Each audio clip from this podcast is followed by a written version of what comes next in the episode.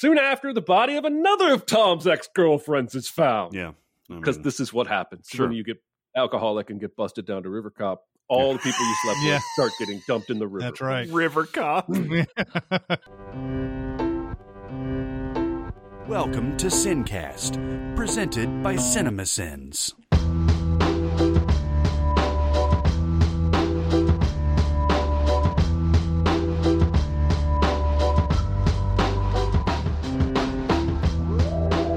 Right, everybody, welcome to the Sincast. This is Chris Atkinson from Cinema Sins, joined as always by the boys of Cinema Sins, Jeremy Scott. Showing. Ooh, Mhm. that's that's a classic right there. Mhm. And from Music Video Sins, Barrett Share. Yeah. Mm. I was shaking was my sexy. chest. Talk talk about that. talk about swing. Um, like Ew. I've got what what are they called? Nipple tassels. On Yeah. there. Oh, Yeah. right. Thing. like when uh, Dustin Hoffman takes Katharine Ross to that uh, that uh, show, and the and the girl Mhm. pulls off, and it's got the little tassels. yeah. I've got Um, nipples so big that I don't need tassels. Yeah, you just swing them around. yeah. That's not true. That's not true. Yeah. Nobody, nobody take that seriously, please. it's going to be in Wikipedia. Scott has long ass nipples. We're loose Uh, today, baby. But uh, you know, enough of this frivolity. What are you guys angry about? I feel like I'm taking crazy pills! I'm as mad as hell. You've never seen me very upset. Lord Jesus! Lord Jesus! I got to talk about this motherfucker. um, you know, the the number one problem with all of civilization, as far as I'm concerned, I've said this before, is selfishness, and you see it on display in a lot of different ways. Um, most road rage boils down to one or two people being selfish or entitled. So, my wife and I have a local spot. You know, I think everybody has their favorite local basic Chinese takeout spot. Mhm. Um, you're not getting five star quality food, but you're not expecting that. In fact, sometimes I call it the let's let's go dirty and get the let's go to this place and get the Chinese food. And I don't really mean it dirty as much as I mean like MSG and grease and all the good shit you like Chinese takeout for. So um, we had a, a complicated order. So instead of ordering by phone, we decided to walk in and order, and there's Publix nearby, and we'll go shop while they prepare it. So we parked and we're walking up. And as we're walking up, we parked in the parking lot. This is one of those grocery store shopping centers where there's, you know, a haircut place and a dentist and There's a pizza always place one of those. Yeah, yeah, yeah. place. yeah, Right. yeah. This dude, this motherfucker in a big ass truck, and I guarantee he never hauls anything worth having a truck this big, Mhm. pulls up in the street in front of the stores and parks his car, his truck, and turns off the engine right there as we are walking by. We hmm. were even unsure if he was going to stop for a second, whether we should walk. But we get to the door 25 paces ahead of this guy. I'm a nice guy. My wife walks in ahead. I hold the door. This guy comes in behind. So it's my wife and I and this guy. And there's one worker. I know this place very well. There's only, I've only ever seen one person. I know there's someone in the kitchen that makes food, but I've only ever seen this lady that takes your order and takes your money. and she comes out of the back, and this dude behind my wife and I goes, You got a takeout order for Carter? And she goes, Yeah. And she goes and gets his food, and he goes around us to get handed Hmm. his food. Mm. And then he goes out to his truck, parked illegally, and drives away. And then we get to order. no. Now listen. No. Mhm. If there were two people behind the counter, maybe you yell at one, Hey, I'm here for my takeout. I'd too special to wait in line. Mhm. But if there's only one person, there's only one line. And I have some other caveats here. A, it does not take long to order Chinese food. Yeah. Right? I said we had a complicated order. That's because we wanted four things instead of two or three. Right. Um, and so he could have waited a minute and a half. The second thing is Chinese food never gets cold. Like you could drive, you could take that shit, put it in your car, drive for a half an hour, set it on the counter, spend 15 minutes picking out a DVD, pop it in, and that shit is still piping hot when you open Yes, it is. Yep. Chinese food stays hot forever. He saved himself nothing. Yeah. And I I'm trying very hard as I get older to be a little more understanding of people when I see them behave in public in ways that I don't think are cool because I don't know what kind of a day they're having, right? So if I see someone who's maybe a little mouthy to a cashier because the price was higher than it, I don't anymore think definite asshole 100% all the way because for all I know, they just got in a car accident and they're extra stressed, or maybe they're having a panic attack. I try to be understanding, but when you give me so many examples of your selfish entitlement, I don't feel like I have to be very understanding of this guy. The when he parked where he parked, that one I might have let go.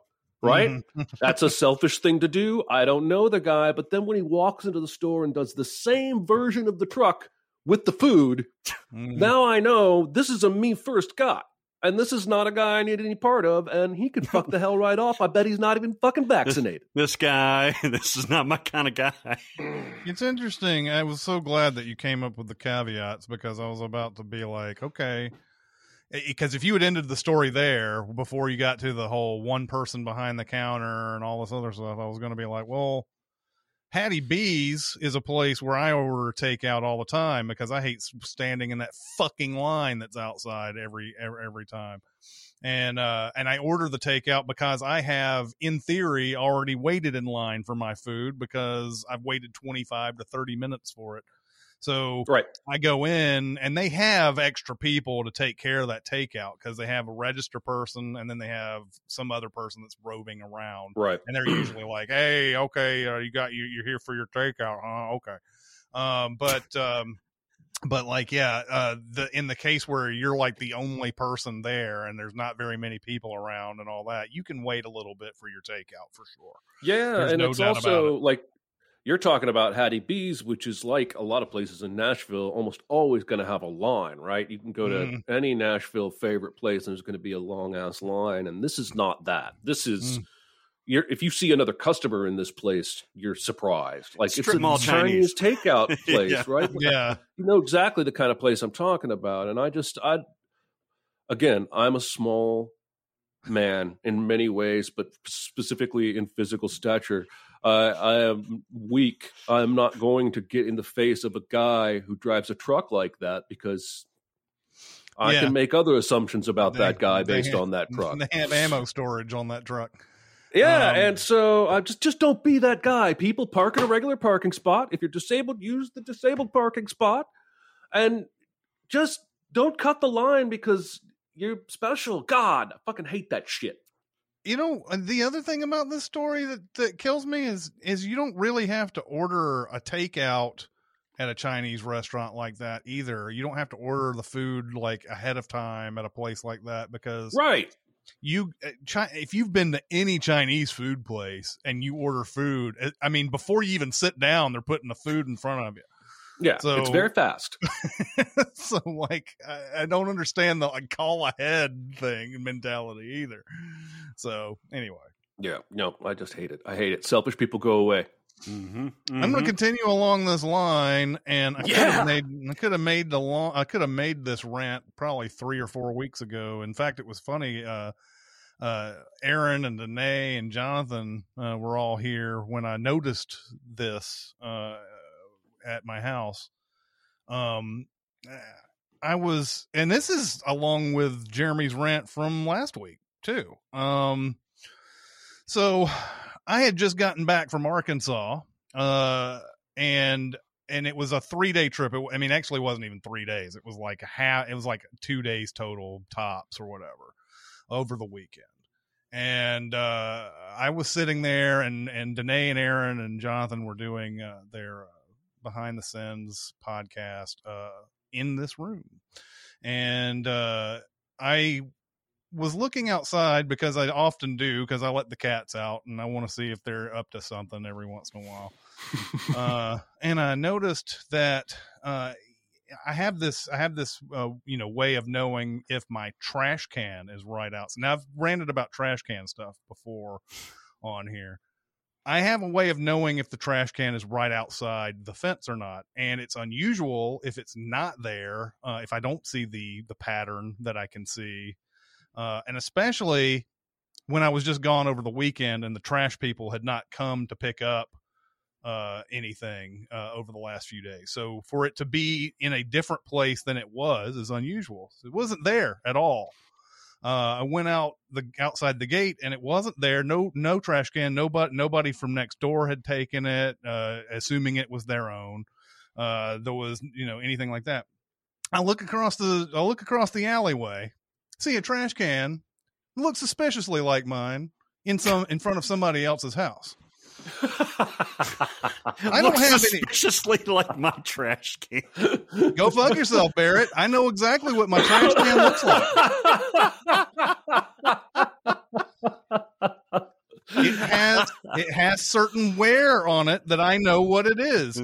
And I, I was in front of this other house and I was like, motherfucker, these people are gonna make me actually go over to this house and, and take a look and see if this is my fucking trash or not. Mm. go in there and I see uh, like five or six of their bags, you know, other people's trash on top of what is clearly my fucking trash in this trash bag, in this trash can. And I'm like, okay, so you're saying maybe your trash can got stolen. Why are you coming over to my place and stealing a fucking trash can when you can simply call a fucking number and get a trash can the next day if you want it?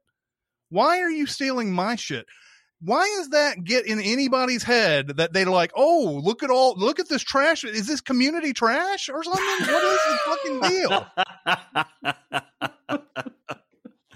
and and uh and so like and you know this is thing's so full too that i can't possibly put another bag in there if i wanted to uh at this point so i'm like all right i know for a fact this is my goddamn trash can that these, these people right across the alleyway decided to take i wheeled it back and actually pulled it behind my fence and and blocked it up in the uh, you know out inside the gate and everything so that it still looked like I had no trash can.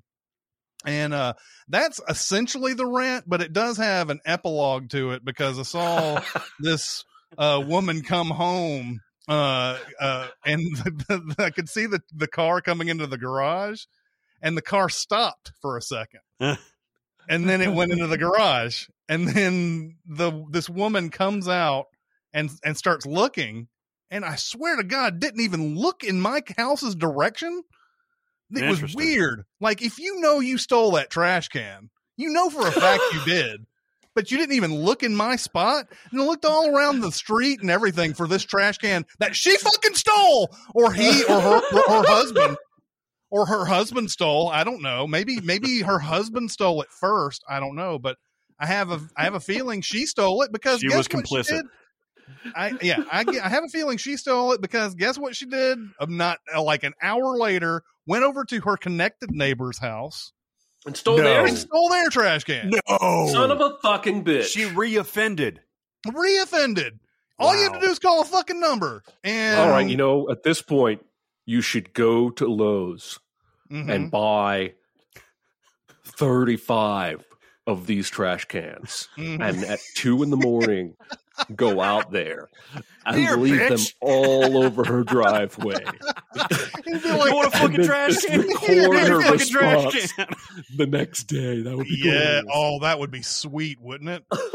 Somehow, some somehow, some way, I'm I'm quiet enough to put 35 trash cans outside somebody's house.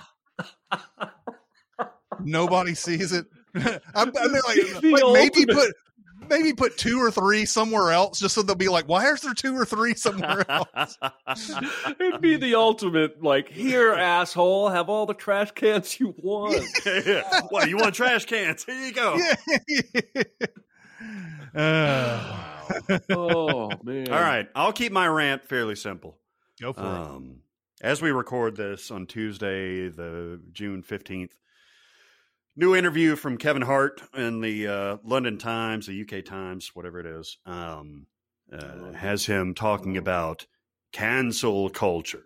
Ah, yes. Ah, well, he is an expert.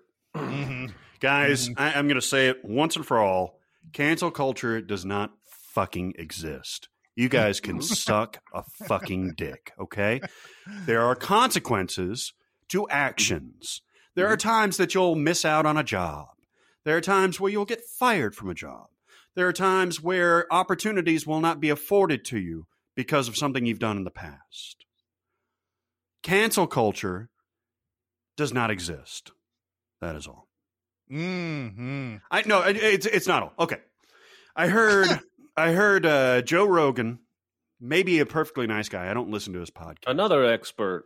Yeah. uh, that was talking to I don't know one of his his guests, and he was like, "Man, it's it's hard out there to be a comedian. Like you can't say what you want to say, and uh, you know it's it's hard to be like a a, a a straight white male these days. We're getting we're getting canceled, dude. No, you're wrong. I had one of my best friends in the universe say, in all honesty, to me about a year or so ago uh, that it's hard being a white male these days. Mm. I, I love this guy, but I was like, fuck you. no, Yeah. it's not. You Yeah. are fucking insane. Uh, get over yourself, especially white men. Get over I wish yourself. I wish Cancel somebody, culture does not exist. I wish somebody would tell me this so that I could ask them what it is that they can't do anymore. Right. That is, I, I think I know who you're talking about, and this person has very well to do. Uh, Hmm. Has I mean not very well, but you know, he doesn't. It's not like he's scraping by here. Yeah. Um, uh, it's not like that he would be denied anything that he he really wanted to set his heart on or anything like that. It's all about what you can say and what you can think. Uh, and a lot of times these things that you're wanting to say are, you know, don't have any sensitivity to it, man. You don't have any. Yeah, and I, I, I shouldn't have uh, compared that to what Kevin Hart said because obviously he's African American, but it's it's this whole concept of cancel culture. Oh, I can't say what I meant to say. I can't say what I really want to say. You know what? Think about what you say then. There's there's consequences to this, and even if you are canceled, I mean, Kevin Hart has a new movie coming out on Netflix. He has a new special coming out like later on this year. Has, has he canceled? Has That's he the thing. canceled? You have you have to be. Here's the here's the thing. You could be, you could have you could have done some of the worst shit in the world, like Mel Gibson, and still have uh, a fucking uh, career afterwards. Yep. Kevin Spacey. I'm hearing rumblings of Kevin Spacey coming back. Mhm. Um, uh, you know, there all these people that we've said are canceled and who had maybe a two or three year space of not being able to do anything because their name was so toxic, still able to do the things that they want to do, and were already wealthy beforehand anyway. Um, and and a lot of the people who we consider canceled have different avenues to go and spread whatever word that they want to. They have They are. Everything in the world that they can everybody who claims I can't say anything writes books, gets on all sorts of media. I mean, they just eh, they can get on Twitter if they want to. Even if they get Twitter canceled, they can still go on, you know, a, a number of shows that will have them to Exactly. talk, talk their nonsense. Is So- Donald Trump canceled because he got kicked off of Twitter? No. no, Is, no. Harvey Weinstein, he's canceled, but he did criminal shit. yeah, Woody I Allen, know. Same thing, man. No, there's consequences. They're not cancel culture. Ah! Yeah. It's also it's just uh I mean obviously it's being used by a lot of people as a shield as a as a deflection tactic to uh, defray any having to apologize or take responsibility for one's actions. Um but you know this kind of thing has been going on long before Twitter and it's just this I was talking with Aaron about this when we were golfing. I hope he doesn't mind me sharing a little bit about this, but um we you know, it seems like many in many in social media, especially on the right, have sort of taken what the church used to do, which is sort of this legalistic, control based, actions based, right? Like we're going to control you by saying, by shaming you if you don't act the way you're supposed to act. And, and now it's grown from the church into this whole political thing. and I quipped to Dicer, maybe the church can just go back to loving people now. um, but um, you know, it's just I don't know. I feel like I feel like there are correct times when people are called to task for bad actions, and then I feel like there are um, insincere attempts to create that kind of thing over small actions, like the James Gunn stuff. I think would qualify there. Um, it's just there's no room for nuance. We need more nuance. We need more nuance because we we have to be able to examine each case one at a time. And like I look at the Chrissy Teigen thing, and I'm like, we we we really did cancel James Gunn for about six months. He got fired, lost his job, and he got hired by DC. And about a year later, he got hired back at Marvel. And he made some really tasteless jokes, but Chrissy Teigen was like bullying a teenager and telling her to die and take a dirt nap Mm-hmm. Now, that doesn't mean Chrissy Teigen should never work again, but should she be called to task for that? Yes. Mm-hmm. Did I think her second apology yesterday was very well written? Yes. Did I think that means she should just be forgiven immediately tomorrow? No. Uh, but the, we're also the celebrity culture is full of people who've gotten away with far worse than that. I, you know, I, I personally still struggle with Chris Brown, um, mm-hmm. just because you know there are he did far worse than some people who are struggling to get work. And he's not struggling to get work or get nominated for. We just don't apply the standards fairly. We don't have any.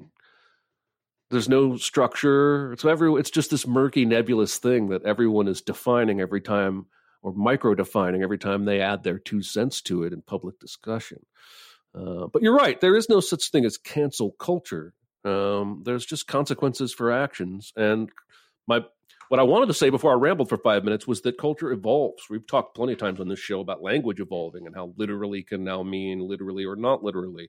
Or uh, what's the word we were debating the other day that both means you're shocked and you're nonplussed? Yeah, yeah, literally defined as both its opposite and its original definition. Uh, you know, things evolve. So I think it's okay to look back at The Simpsons and say maybe Apu wasn't a very sensitive character and you know Hank Azaria sure seems to regret it, and at the same time, not cancel Hank Azaria or The Simpsons for having done in the late '80s, early '90s what no one at the time was taking offense to, or at least no one in the mainstream was taking yeah, taking. Nobody who had a voice to say anything. That's exactly right. You're you're right. It, yeah. I'm glad you. I'm glad you made that face because you, yeah. you're exactly right. There probably were people offended by it then, but the culture wasn't calling them to task for it as a whole. Yeah, uh, the American culture, uh, right? So it's, it's murky. That's uh that's sort of how I I've, I've been begun to frame it. Whenever we talk about well, you know how nobody was able, nobody said anything, nobody was offended, and blah blah blah. Is it, you know that is that there were people who were offended they just weren't on tv and they weren't uh yeah. in the in or if they were they were silenced well, it's the um, same with uh you're right. It's the same with Friends where, you know, you have to you have to cringe when you watch Friends as often as I do because there's some not so subtle non-gay friendly jokes. Yeah. And I'm sure there were people offended at the time. It's just that the culture, the media perhaps wasn't calling them. So, it, in many ways, social media is great because it gives a voice to these people who never had a voice to point something out before and say, hey, that's offensive. You can't do that. Mm-hmm. Uh, but that doesn't mean they're canceling somebody. Right. It, it just means it just means a, a small subset of the population are deciding to cancel you and uh you know or or not or deciding not to watch whatever you do anymore or whatever. Uh, Katt Williams was on some sort of radio show. It was on Twitter uh, recently, yeah. where he said to to the effect that basically you just need to start learning how to be more funny without having to do offensive jokes. Yes, and, I saw that, and it could not have per- put it more perfectly. Yeah, uh, Katt Williams is. I've always loved his stand up. Uh, he's he's he's really. I mean, he's one of the most energetic comics I've ever seen in my life. He keep he doesn't stop for laughter or anything. He just like just keeps going and going and going. And I, I wasn't shocked to see that he was he was on this side of it because we've had a lot of people come out, you know, who have have worked in this area of of being offensive and a lot of times incisively inf- offensive in Dave Chappelle's case. I know understand but Dave Chappelle is smart enough to know how to how to navigate this I believe Yeah. where he doesn't have to he doesn't have to worry about that or whatever but uh who knows? I mean maybe not. Maybe maybe sometimes uh as uh, as society evolves maybe you don't have the capability of of, of doing that anymore. Look, dude. Uh, all right, I, I, I don't want to take up the whole thing on this, but like Dave Chappelle made some questionable comments in his act about uh, transgendered people. right? mm-hmm. Mm-hmm. Was he canceled? No. no Uh, Kevin Hart made homophobic jokes a long time ago. He was slated to host the Oscars in 2019. Those things came to light. Somebody, you know, probably did it intentionally because he got that gig. He lost that gig. Is Kevin Mhm. Hart canceled though? well he No, didn't he quit that gig too he quit it didn't I he think he quit it before he could be let Yeah. go. yeah, yeah. yeah, You can't fire me. I quit. Uh, Mhm. But like, let's take it down a notch, guys. You are not being canceled. Even and and Jeremy, I don't I know you didn't mean it like this, but James Gunn wasn't canceled. He just lost a job because of some shitty comments he made, and now he's Sure, yeah. gotten that job back. You know what I mean? Yeah. So like, I, I just I am so sick of the bitching from people that feel like they can't say anything. You know what? We say a lot of crazy shit on this show. All right? Mhm. Yeah. uh, Yeah. but we think about it. We we we take care Try to to. make sure that we uh, that we don't overstep a boundary and and offend people unnecessarily. If we Mhm. offend in the name of comedy, that's one thing. But if we offend personally, that is out of bounds for us. Well, I don't know. There, you're talking. I mean, offending in comedy is about the same thing. It's uh, as offending personally, right? Like that's. I just think the we're word offending is misused there. I think his point Yeah, was I got you. I was got you. Yeah, you're right. You're right. Yeah, yeah. but we're just So- an outrage. We're addicted to outrage. That's that's who we are. And um, whether it's you know the latest stupid move your favorite sports team made, or you know the latest celebrity misspeak, we're just we're always constantly on the lookout, like a goddamn shark looking for blood. Where's the next thing I can pounce on? Where's the next thing I Mhm. can pounce on? Yeah, to make me Yeah, look good healthy. too. Not healthy. Uh, let's go to uh, recommends and warns then. Totes amaze balls. They're great. It won the Academy Award Oh, for what? for best movie ever made. Oh man. Listen, I'm going to start you out in the hole so we can climb out.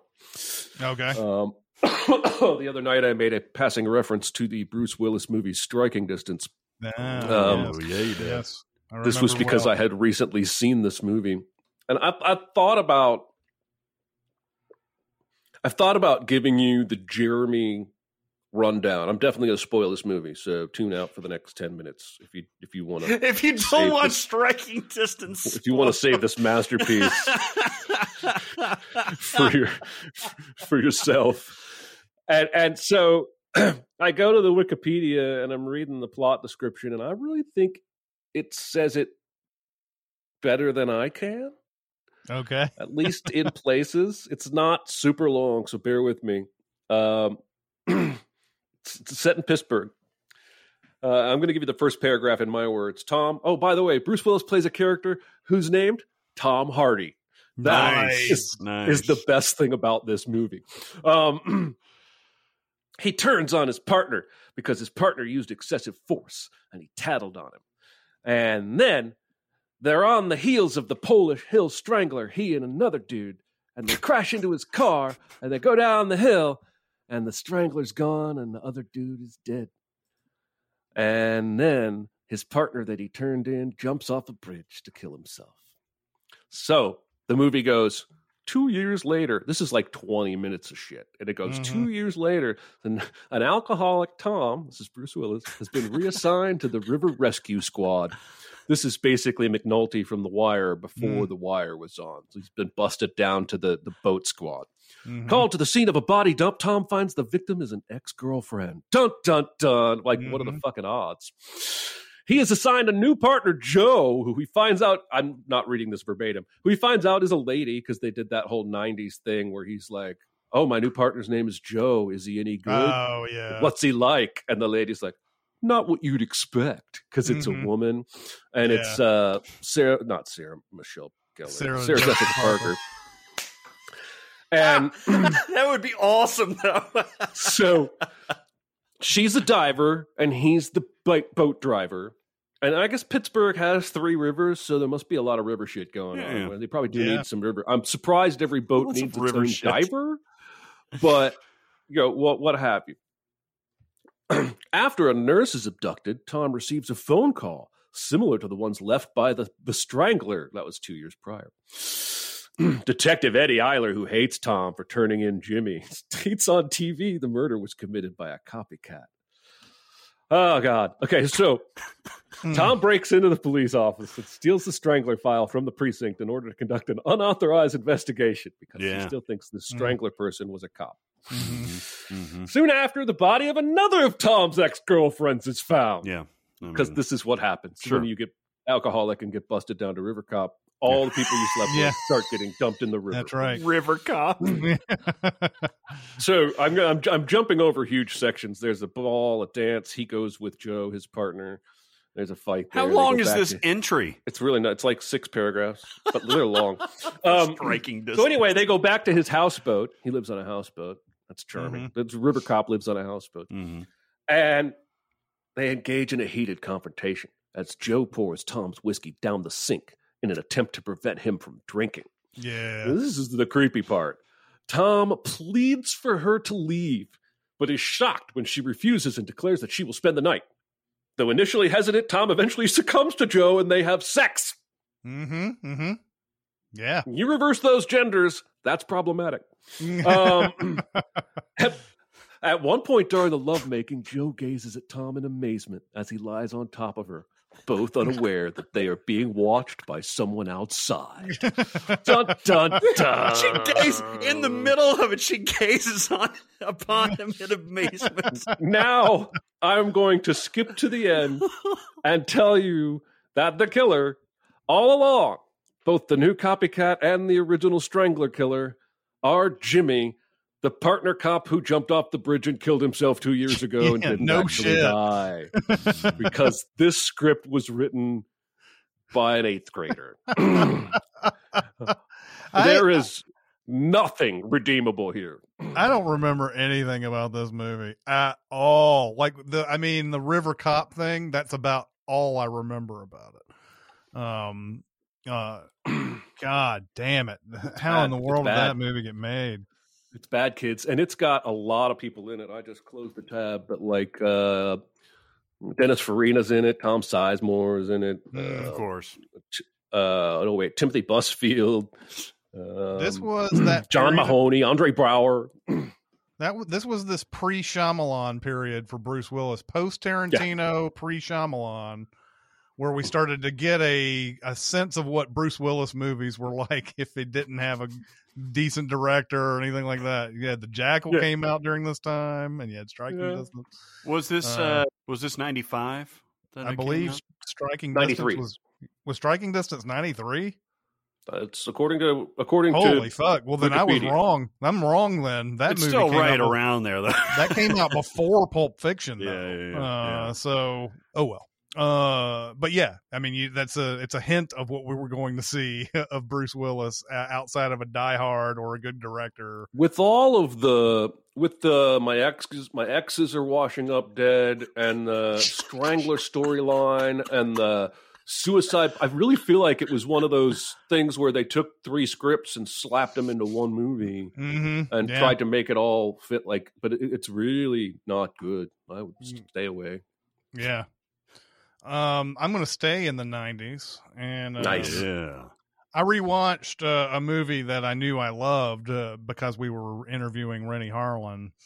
Uh, the Long Kiss Goodnight. Uh, Yeah. Got a rewatch. Uh, that's some good Um, shit it's it's Shane Black is is a, a big star on this one as well. Uh, his script has a lot of those Shane Blacky lines. Uh, where he's like, there's a the point where Samuel L. Jackson comes in and uh, busts down the door of this dude who's having sex with a prostitute, and he's like, "Now you know what what makes uh, uh, what what you do when you make assumptions, right? You make an ass out of you and umption."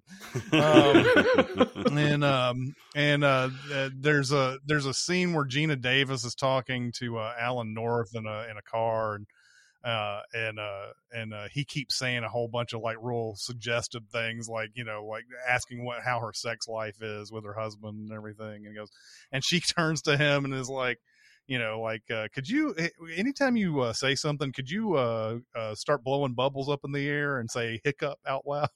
And uh and and uh and it's got that great also part where Samuel Jackson saves Geena Davis and and uh, says something about uh, you know this ain't no ham on rye, and guy, and she goes, "How? Why did it take you so long to get here?" It's like mostly because I was trying to come up with that ham on rye line. Uh, but uh, the movie is about a woman who is a school teacher who is uh, happily married, uh, but has amnesia for the last eight years, and uh, and uh, she gets in the, a car wreck. This is with the, the Alan North in the in the vehicle. An interesting thing about that car wreck too, they never refer to it ever again. Like he, he, he she runs off the road, Alan North's dead. She kills a deer uh uh and uh and then like just goes back and is like well i don't know. I guess something's kind of weird with me now and whatever. This is like left a car that she definitely has all of her like uh information and everything with and killed a person and just left the scene. Um but uh when she comes back she knows that something's different about her. She's starting to learn some things or whatever she starts cutting up carrots like really super fast and everything and uh, she's like, "Oh, I was a chef. I used to do this and everything." And then somebody comes to kill her. Uh, somebody right out of prison comes to kill her, and then she takes care of business. And then, uh, and uh, S- uh, Samuel Jackson promises that uh, she, he'll take her to wherever she needs to go to sort of learn her past, and everything. Of course, she was a fucking super spy assassin person, Mhm. and uh, blonde. Yes, at some point when she's uh making trying to make it where her she people can't easily identify her, she gets into this like yeah this blonde number or whatever, and she and Geena Davis is very sexy.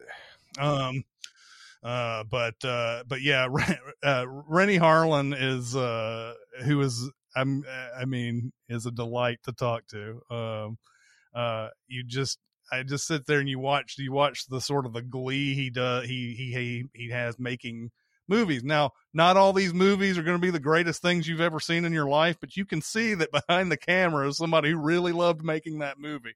So, um, uh, The Long Kiss Goodnight is probably definitely one of his all time best. He's done Die Hard 2 and he's done Cliffhanger and stuff like that, but uh, because of the Shane Black script and everything, it's it's really at the top of his list probably. Even Samuel Jackson was talking to uh, Stephen Colbert the other day and said I saw this- that. this, was his number one movie on his list. Oh, is that right? Five.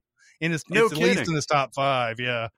Well, All and of that- top this five movie, were uh, in the nineties. yeah, this movie inspired Renny to cast him in uh, Deep Blue Sea and have Yes. one of the craziest cinematic moments in history. Yeah, uh, yeah. So because of Long Kiss Goodnight, so this, uh, yeah, it's it's a nexus of beautifulness. Oh yeah, Mhm. absolutely. Mhm, But uh, mhm, yeah, go out and check that movie. That movie came out in 1996. Uh, Nexus.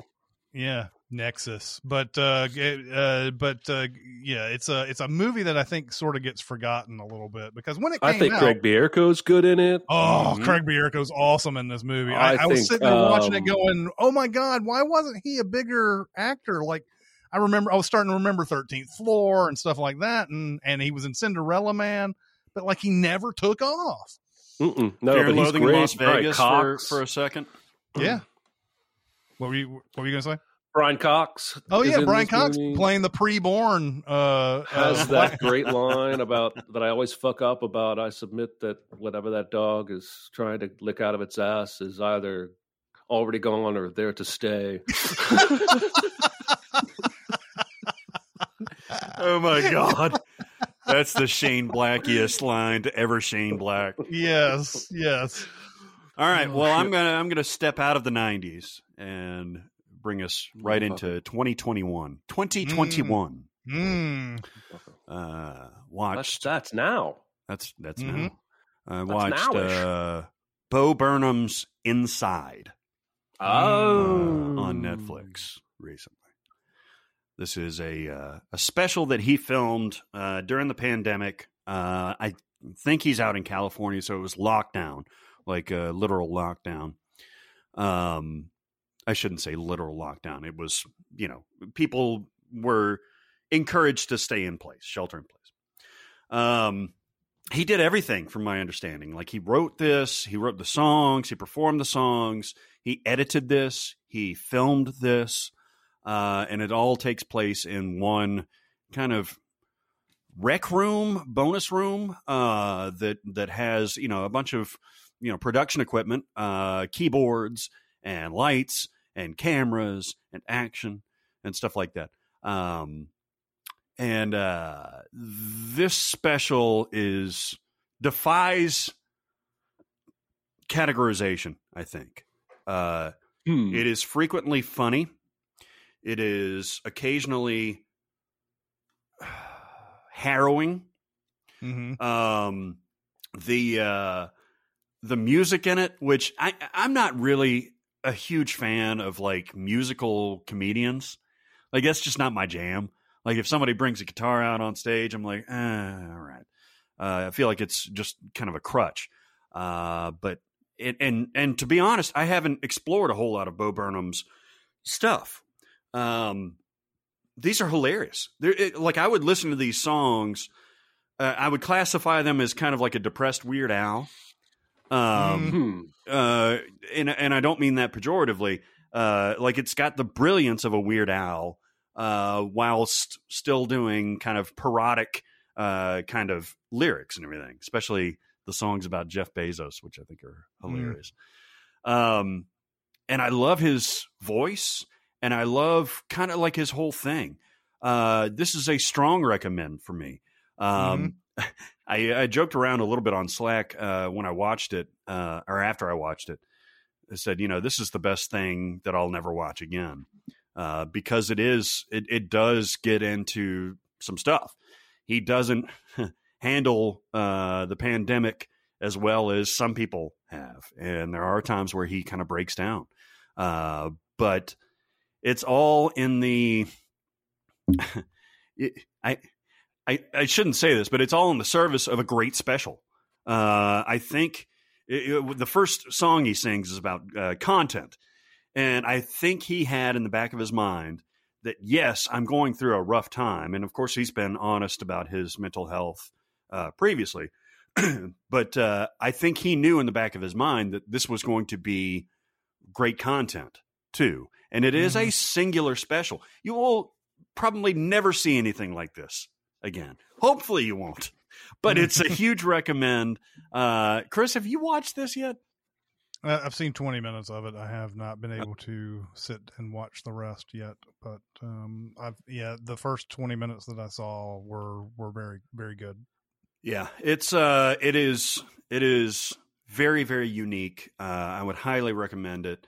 Uh, you may not want to watch it again. I, I again, I joked around about not wanting to watch it uh, watch it again, but I will go back and watch at least some of the songs because they Mhm. are entertaining as hell. Uh, there's one song called All, All Eyes on Me, which is one of the best songs, parody or not, that I've heard probably this year. Uh, It's fantastic and it's filmed beautifully too. So uh, I would I would recommend checking it out. All right, everybody, it's time to talk about Mubi. Mubi. I tell you what, man. Uh, there are there's such a large selection of movies sometimes on this service that I'm just like, how did I miss that? Sometimes I'm just like, wow. And um, I was going through there the other day, and I found uh, Dementia 13, which is Francis Ford Coppola's first movie, I believe. His first his Wow. directorial debut. Although if you look at the IMDb, he's got a few credits before that, but I'm sure they're all like student films or something like that. Mm. Um, Dementia 13 is a movie he did uh, under the Roger Corman uh, studio, I believe, and I read something in the trivia of this movie that said something to the effect that Roger Corman was making his own movie and then said, "Hey, Francis, if you want to use this exact same set that I'm doing on this movie and use some of the same actors that are in my movie, and you're able to shoot it around my movie, you can do this movie." And that's what they did. All right. Wow. um, Francis Ford Coppola is going by Francis Coppola in uh, in uh, Dementia 13, and uh, it's about um, it's about this uh, woman who I think she kills her husband. I'm not sure. Her husband has like a heart attack, but then she pushes him over into the water. And Whoa. and uh, and uh, sh- there was this discussion about how his mom uh, is giving away all her money to charity, and that's not right. They should get some of that money that that she has. Yeah, So- fuck charity. yeah, exactly. Fuck charity. And uh and so uh she uh she writes up a note and sends it out and pre- it pretends to be her her husband saying that I can't come to this function that's going on at your house uh because I got a business in New York. Uh, but uh, my wife will be able to attend or whatever. So so this woman who has maybe maybe kind of killed her husband goes out to London and uh, meets the family. And there's this ceremony that they're about to do for a for a uh, a dog like a, a sibling who has who drowned like six years previous. And uh, not really. There's not really much to this movie. It's probably a precursor or considered one of the first slashers that I can I can uh, uh, tell Really? Uh, because people uh, start start getting killed by a mystery, you know, uh, killer, and it's kind of like a who done it, but it's also got a little. It's a little more gruesome than you're Huh. used to in the '60s, maybe. Hmm. Um, n- not like terribly graphic, but you do see a head rolling at some point. Wow. Um, yes. Heads will Uh, roll. Yeah. Is that exactly. one of Roger Corman's props? It's probably one of Roger Corman's props. it's probably something Roger Corman shot and they just put it in the movie. Um, but um, but uh, yeah, uh, this is- it you know this is not this is not indicative of the Coppola that we're going to see later on in his career. Although it is extremely interesting to watch where your one of your you know all time directors came from and you there's certain shots in here that are very beautiful like i mean it's not you know like i said there's not much to this movie but there's some points in it where you're like okay okay i can see a little Mm. shades of the coppola we're gonna see but it's not like you know it's not the sum of its the sum of its parts doesn't come to like you know something that we would we would know him for but Hmm. uh, that is on the service right now, and that's that's one of those things that I love about Mubi is a lot of times they get these directorial debuts that are on there, and you get to see how some of these big directors started. A lot of times you don't have any access to these kind of movies, so uh, I really I really uh, found it fascinating to watch it. I agree with you that uh, Mubi is where I saw uh, Damien Chazelle's first film, uh, Guy and Yeah. Madeline on a Park Bench, um, and you could see little glimpses of what he would come to be, you know, later on in Whiplash or La La Land and stuff like that. hmm um Mubi you know curates all this stuff. So there there is a lot of selection but it's not like you know the other streaming platforms where there is no direction to it. They're just putting it up there. Uh this is Mhm. curated. Um i don't remember what subcategory i saw this in but i watched an incredibly horny movie uh french movie uh on Mubi called betty Mhm. blue. Hmm also titled in en français uh 37 le matin which means Bleh. which means 37 degrees in the morning Uh. Celsius, Celsius which means blah, All blah, right. Anyway. anyway uh this movie is not just horny it is very horny uh, but uh, it was also nominated for an Oscar for Best Foreign Language Film in 1986 and for a BAFTA. Mm-hmm. and it's really good man it's about this this writer uh who's doing is making ends meet by uh doing repairs out in this beach town in france uh then they and he meets this woman uh betty uh who's young and quote tempestuous and God, they fuck all the time. They fuck Mhm. so much. Mm-hmm. Um, mm-hmm. and and God God bless them. You know, I mean they're yeah, they're both, you know, strong like bull.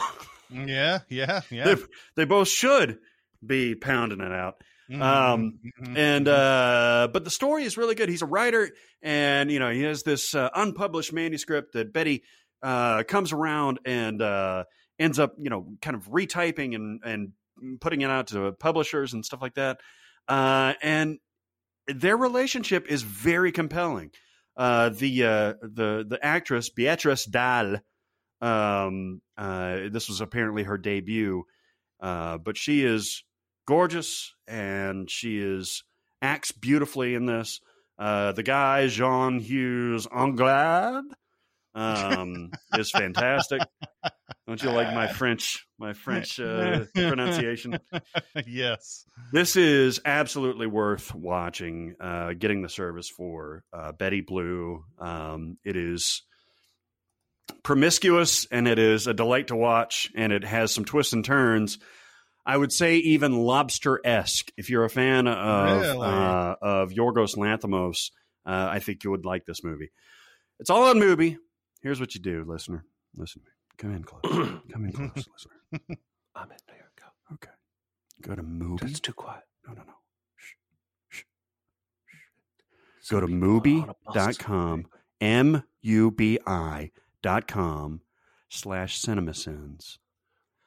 30 days free. 30. Free. 30 days. 30. Free. 30 free. Free. Free 30. But you have to go to that URL, people. Don't mess Mhm. around and just be like, oh, I'm going to go to Mubi. No, Mubi.com slash cinemasins. That's your month free. And you're welcome because it's awesome. And you should totally do it. Watch the movies that Chris and I recommended and many more on Mubi.com slash cinemasins. The future is a hefty responsibility and not one that we take lightly. But then taking things lightly has never been what Hefty is about. That's why we've created the Hefty Renew program that turns hard to recycle plastics into valuable resources like park benches and building materials. To participate, simply fill up an orange Hefty Renew bag with accepted items, tie it up, and drop it in with your regular recycling. That's it. It's that easy. It's time to rethink recycling with Renew. Particular valued resources may vary by geography. More info available at heftyrenew.com. All right. Uh, do we good. have do we have any uh, another round uh, that we want to do here? I uh, would love to do another round. I All would right. also love to uh, run to the bathroom real quick if you guys are it. amenable. I will do the same.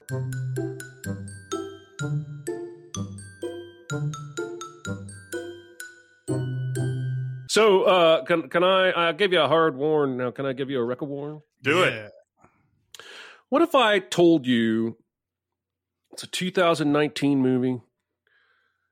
It's the 1930s Dust Bowl, drought-ridden Texas, and Margot Robbie is playing a hot bank robber on the run. Of course she is. Would that be something that would interest you? Yeah, would that Yes, be very something that much. interests you? Well, it was something that interested me, and I would say at the end of it, I was largely whelmed, well, um, Whelmed. perfectly whelmed. I did not have a bad time. I did not have a great time. Um, she basically, this town is so tiny. She's hiding out in this barn, and this teenager who I don't, I never caught his age, and the movie kind of dances around it, but I guess he's 18. Let's just say that for the sake Mm. of like the FBI. Um, he and his buddy are going to look for because they want to get the reward. But what he doesn't know is she's in his barn. Dun dun dun! he finds her. The And call she's is coming from bloody. inside the barn. She's bloody because she got shot during the bank robbery. And he tends to her wounds and falls for her, right? As you do. Mhm. And basically agrees to help her find a car. And she says, if you help me get a car, we're going to go to Mexico and I'll give you $20,000. And he's like, immediately, like, well, yes, I, of course, I will do Mhm. this. Mhm. Just so happens his dad is a cop. Stepdad is a cop. Not so good. He breaks in. This kid breaks into the police office. It's the second movie in a row where one of my main characters breaks into the evidence room. I can't believe Yeah. that because that happened in striking distance. Is he a he river breaks into the evidence. he breaks into the uh, evidence room at the police station to basically steal uh, a piece of evidence that makes her look bad. Of course, the cops find out the evidence room has been tampered with. They blame the stepdad cop. They think Mhm. he gave the key to his son. Dum, Yep. Bum. He comes home to beat the shit out of his stepson, and the stepson and the hot bank robber girl hop in the family truck and go on the lam. And they go to a hotel, and she invites him to shower with her. Yeah, she Mhm. does. Yes, Mhm. Barrett. yes, Really? Chris. Yeah. But first, she calls him kid, and he says, "There you go, calling me kid again." Mhm. And then she says something else, and he's like, "Fuck it, I'm going to get in there." And they start making out in the shower, Mhm. and He then says, "Fucking, I'm gonna get in." the stepdad catches up to him like the next day or so and shoots her dead. Boom. I spoiled it. I shouldn't have done that. I didn't mean to. I usually do that with the Warrens, not the Wrecker Warrens. She lives. I lied. She lives. There's a sequel coming. Mm. Uh, What is the name of this I didn't movie? even- I didn't even say the name of the movie. The movie is called called Dreamland. No, you said the name. I did. Yeah. Okay. Well, it's again, it's called Dreamland, Mhm. and uh, I guess it's kind of a warn. It's not really worth your time, but it's not so bad that I want to warn it. Um, you know, I didn't have a terrible time watching it, Mhm, um, mhm, mhm. and uh, uh, you may not love it, but it was interesting. Character 2019. 2019. I- I don't 2019. know Nobody else heard about this. Yeah, nobody else. Garrett Hedlund's in it, but nobody else that I've ever heard of is involved with this production. My guess is Margot Robbie was attached, and that brought in the financing to make it. Mm. And um, she's good. She's fine. She's always good. Um, Mm. Anyway, I feel like it could have been more. Could have been more exciting. Um. All right. So I watched a movie that I did not expect to like whatsoever. Um. I. I. Uh, I. I, I guess this is going to let the cat out of the bag that it's not that a big deal, but that we are going to be sending this movie. But uh, I did not personally write anything for this one. It's The Croods, the A New Age. Ah. oh, Actually, I too have seen this.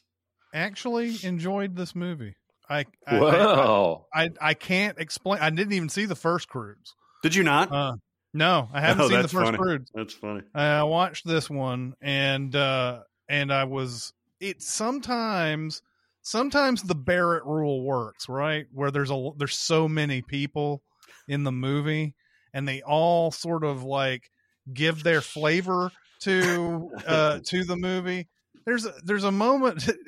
There's a moment that's so Emma Stone in this, and and Emma Stone is so charming. Uh, you know, there's a point where they they find like this uh animal of some sort, like a cat or a wolf or Mhm. something. I can't remember, and they ride it, and uh and and she and the other character voiced by um uh what's her name uh, Kelly Marie Tran, I believe Yes. Yeah. That's her. um, uh, is uh is uh get get on this thing and start riding it around and everything and he goes and she always she she she always keeps finding these little things where it's like hey uh you see that thing over there? You want to jump it? And then and see that thing over there? Want to jump it? And it's such it's such an emma stone thing.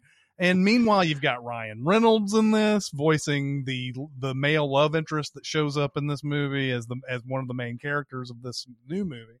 Nicolas Cage, of course, always always funny. Peter Dinklage plays a character in this.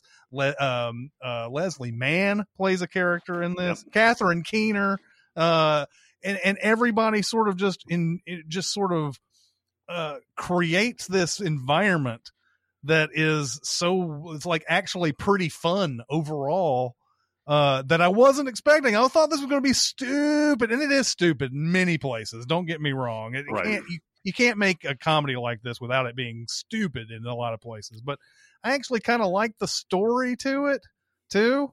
Like just the the uh just the fact that he the the uh, Ryan Reynolds character is looking for this whatever tomorrow is, and and they run into this couple now the, all the modern anachronism stuff gets really annoying after a while, but they still seem to kind of manage to make it, uh, you know, uh, fun anyway. Uh, but they run into this couple that Peter Dinklage and Leslie Mann are playing, and they have this uh sort of like this almost i guess san francisco lifestyle where it's like a uh, a super rich uh whatever super rich was back in the prehistoric age or just getting in out of the prehistoric age. This is huge ass tree that functions as a mansion uh pretty much and they're very hippie-ish and uh and uh and everything and then and uh but they have this issue with they have to keep bananas around. Nobody can eat the bananas because of this one thing that happens in the movie. Uh but you know, overall man i i was not expecting to be like i kind of like this movie. It, it I, wa- I mean it, sometimes when this in this job that we do you watch movies for stupid reasons like either you're writing a script for it or you're watching it just to kind of know what's going on when you review somebody else's script.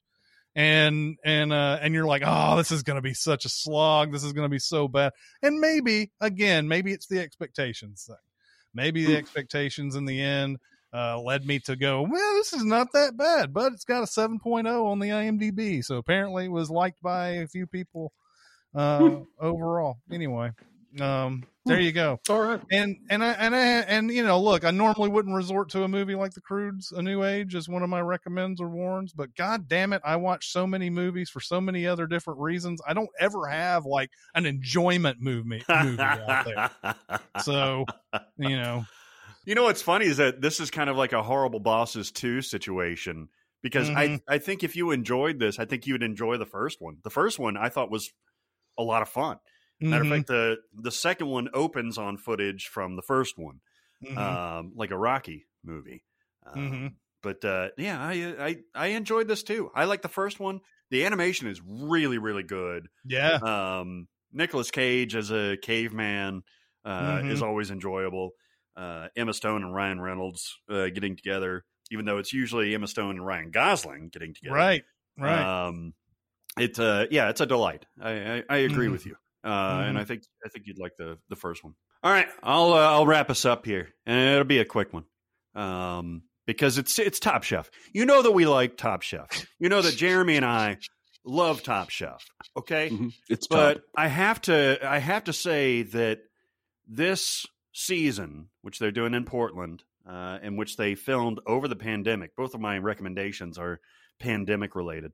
Um, I think is is really a triumph of a lot of things. Uh, they they stayed in a bubble uh, while still uh, trying to get the the best content that they could, which is of course food based. They have maybe one of the most likable uh, group of chefs uh, that I've seen in a long time. Uh, the hosts are former Top Chef contestants like Brooke Williamson and Gregory and Ed Edward Lee and Kwame and all that stuff. um, but this is just it's delightful and and I have to shout out the most recent episode as of this uh, recording was hella emotional. Jeremy, did you see the most recent episode?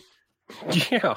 They okay, so they always do this thing where you, the family either contacts the the contestants or they send like a gift box or something like that, or they show up.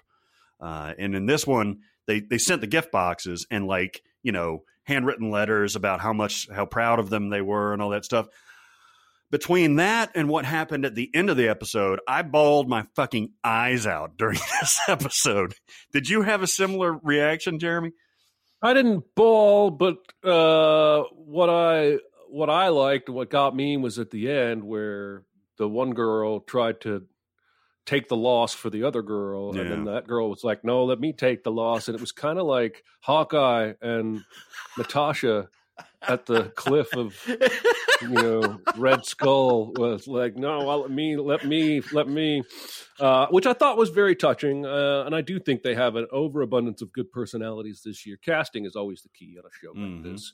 Uh, but the thing that I am enjoying, that I hope they do in future seasons, is this rotating guest judge panel, where every every they brought in about fourteen to 16 former contestants. Barrett rattled off a, a few names of them, and they all uh, eat these dishes in most of these competitions, and then two of them sit on the judging panel with Yeah. Tom and what Padma and help decide, you know, who's going to stay or who's going to go. And so it adds a lot of insight because these people have been here before. They understand these pressures. It's interesting Richard Blais is in there too. Yeah. Yeah, Yeah, yeah. to see their opinions as judges, and both, you know, some of them are softer, and some of them are harsher, and uh, I hope they keep doing that in the future. But yeah, it's been a fantastic season. Sad that it's so close to being over. I mean, there there are times where it get it has gotten gimmicky in the past. Uh, I remember uh, Anna Faris and uh, Chris Pratt were on there one time, and like Chris Pratt was the guest judge. I'm like, I'm sure he eats, and I'm sure he's got a good palate, but like, do I really want him judging my food competition? Uh, and and they did have a little stunt casting, which was hilarious. Fred Armisen and uh, Carrie Brownstein from uh, Portlandia was on there. Um, uh, but that was just very quick fire. Anyway, I've said too much. You know we love Top Chef, uh, but I cannot recommend this season in particular uh, any any harder. Mhm. Harder, All harder. right. Hard. Jeremy uh Jeremy warned striking distance. God, that was a surprise. I thought I thought he was going to give a winning review of that. Uh, uh but he River didn't. Cop. That's right. They should have they called should it just call it River Cop, right? Yeah.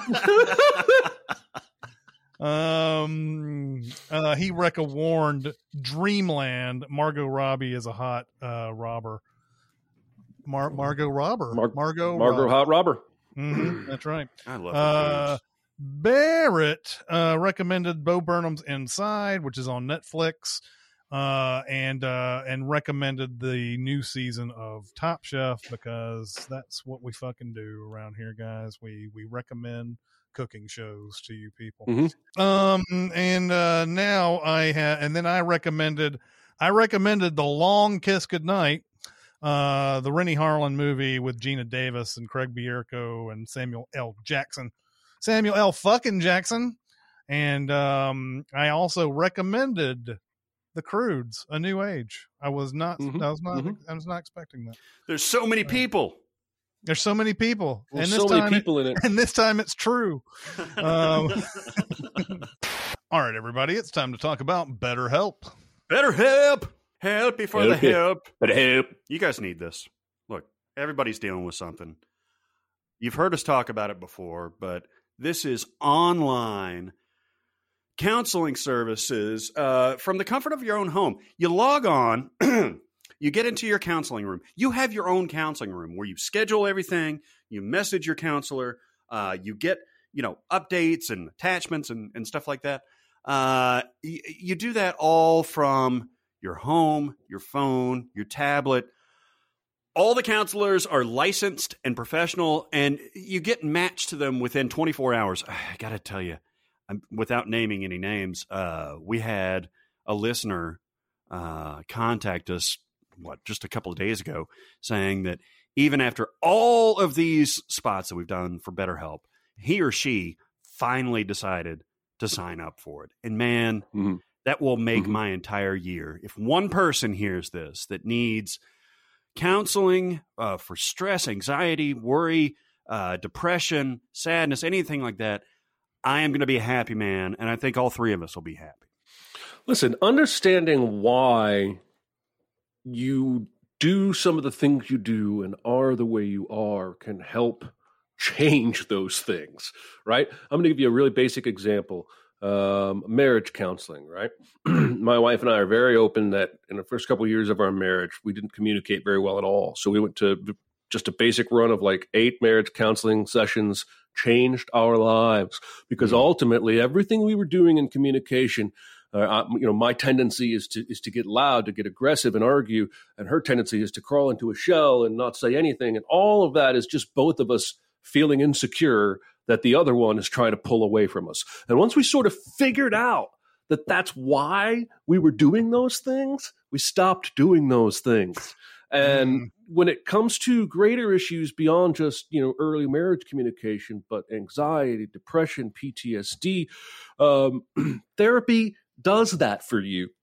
It helps you understand why some of the things are the way they are, and that's the first step to being able to change them.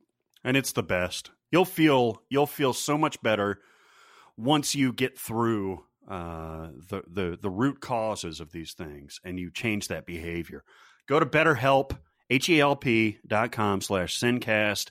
10% off your first month. That first month is critical. Use it well. Uh, BetterHelp.com slash Sincast. Don't wait. Just do it now. Uh, do we have some uh, questions we want to do? Question. Question. I got something to say. I want the truth. I am listening. Chris, we have some questions. Shit. Mm-hmm. Oh my God. I'm not prepared for that then. Son of a bitch. hey, yeah, we do. Shit. All right. No, all All right. right. I think I can do this. Yeah.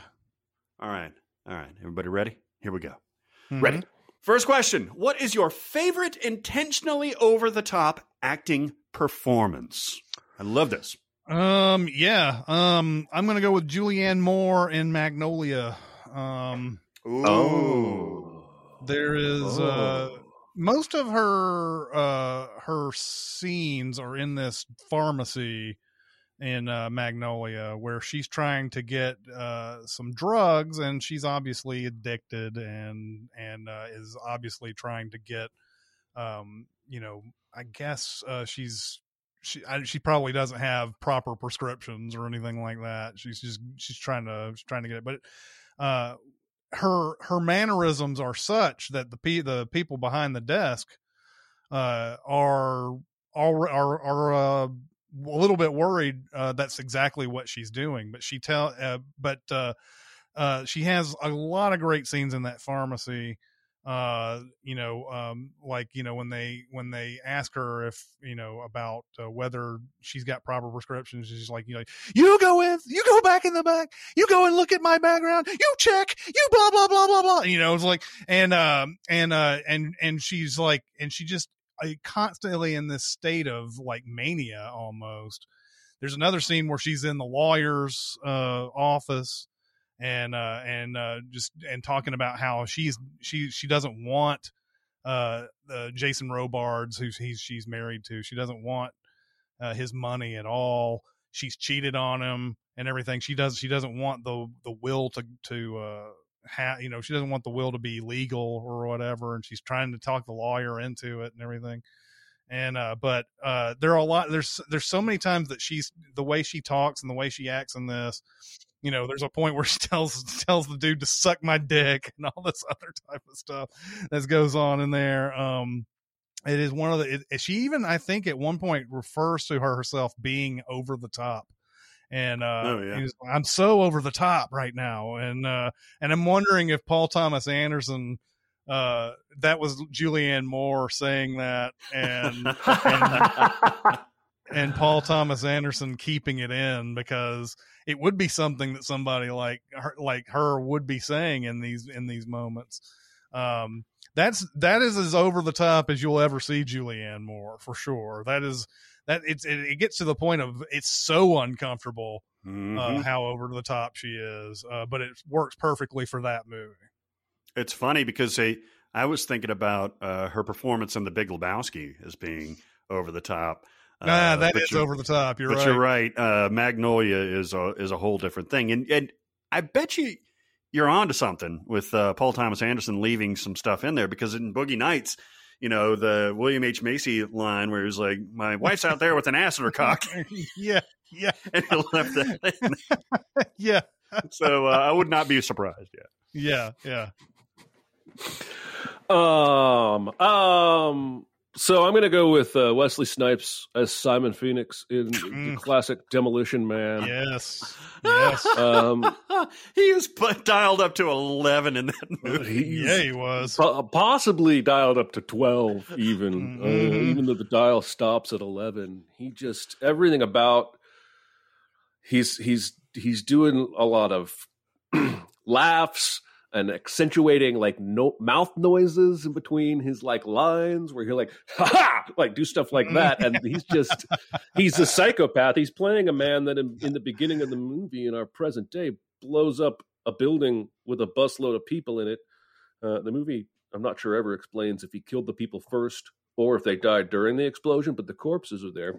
Um, he's just a psycho. Like there's at one point they're trying to dig up um, other people that are imprisoned in this ice prison. Was the whole premise is that they take the really bad criminals and they freeze them Mhm. because the future's going to need them, I guess. I don't know. Mhm. Um, and so he's like, "Who else can we unfreeze?" And he's just like, "Jeffrey Dahmer. I love that guy."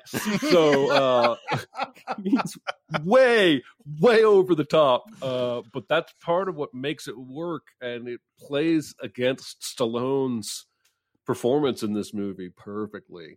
Um, and they trade stupid '90s macho barbs as they have a shootout in the gun museum. God, I love this movie. I could fuck it. Yeah, it's Uh, uh, it's funny. I, I had recently heard of some like trouble on that set on that when they made that movie. Oh yeah. Um, and I, I think even Sandra Bullock ended up replacing somebody. Uh, in that- Oh, in interesting. movie. Uh, that Joel Silver wasn't the best of of, uh, of people, and as a as a ridiculously famous producer from this era, I'm not shocked whatsoever anymore. And uh, just because I'm not shocked doesn't mean that if he did something really fucking terrible, doesn't mean he doesn't need to be called out on it. But um, uh, but yeah, I heard that that was a tough one. A lot of people had a bad time making that movie, which is so weird because when you watch it, it just is so fucking insane and joy and joyful watching. Yeah. it. yeah. Yeah. But How Yeah. in the world did they pull out something good? Like, it, I, mean, I say good, but there's people who are going to watch this and think that movie's terrible. Uh, but it, it's it's just one of those things, right? It's Yeah. uh, it, it's got enough in it. It's not boring whatsoever. No, that whole movie's dialed up to 11 or 12. Uh, Mhm. I mean, even, you know, Denis Leary doing his Denis Leary stuff, Mhm. uh, that was the peak of that, where you're like, oh, all right, do your thing. And Yeah. he does that, that, that, that thing. The villain is dialed up to, the ultimate villain is dialed up to 11. Mhm. Uh, I do love that movie. Who Yeah. directed that movie? Oh, I just saw his name. It's Marco nobody you've ever heard of. Brambilla, I think is his name. It's right behind you. Yeah. Mark- Marco Brambilla. nice. Did he ever do anything else? I, I I really don't know. I'll, I take Jeez, a what a weird. he did Demolition Man. Oh fuck me, he did Excess Baggage. Yeah, That's what happened.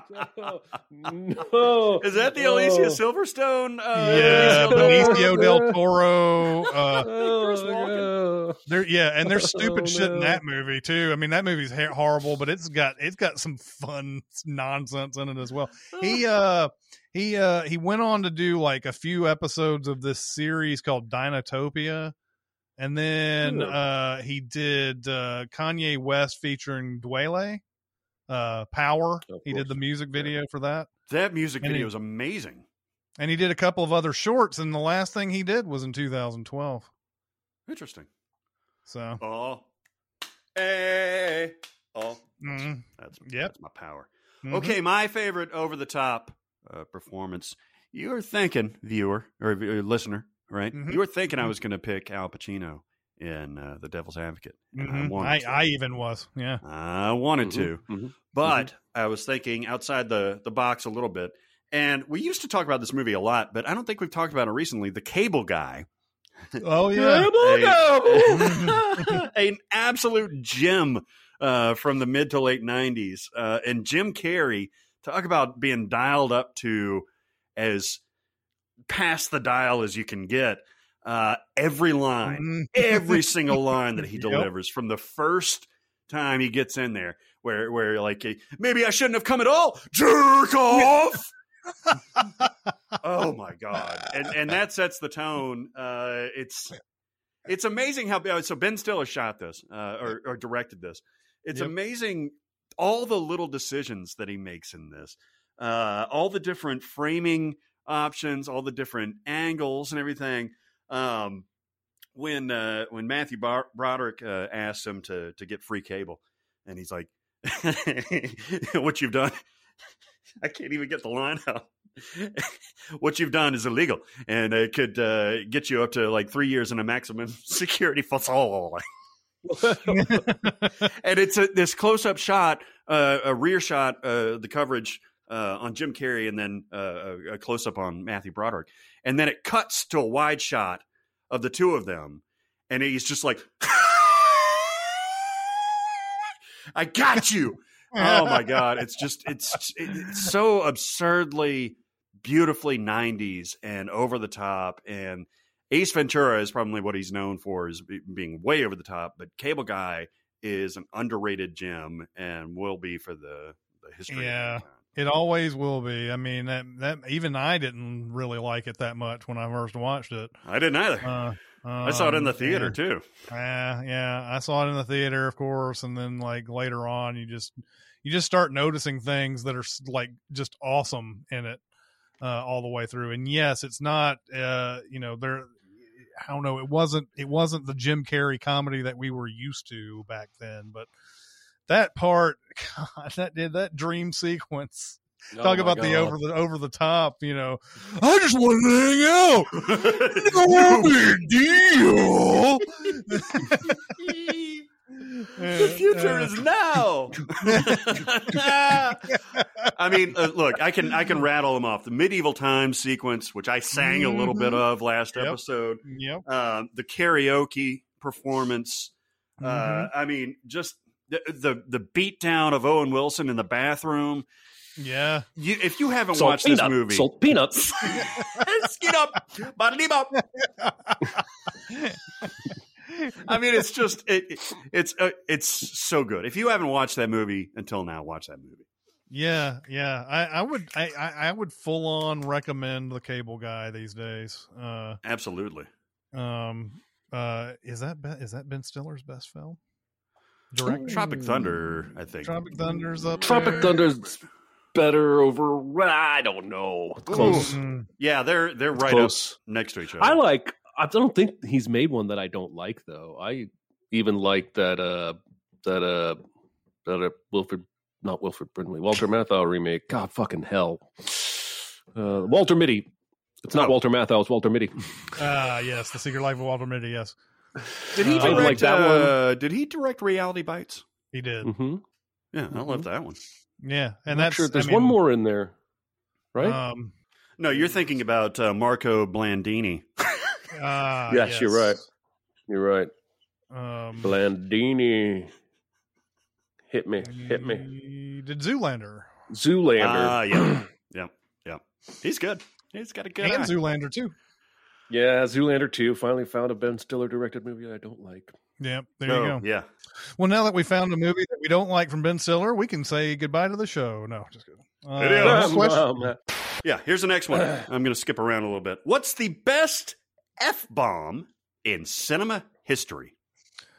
Uh, well, you know that's that's gonna be that's gonna be tough, obviously. But I can come up with three that I loved in the in the uh, in the past. Um, in Scream Two, when uh, Randy's on the phone with the killer, and the killer is like, "You'll never be the hero, and you'll never get the girl," and all that and everything, and Randy's like, "Fuck you."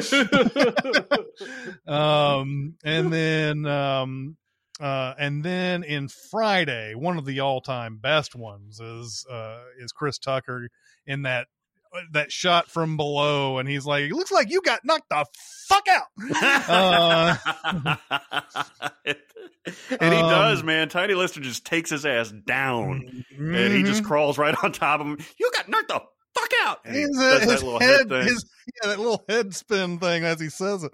And then here's one where it's not uh it's not a loud one, it's not a it's not an abrupt one or anything or but um in Hard Eight, Philip Baker Hall is the is the ultimate gentleman. He's a he's a hood, he's a gangster.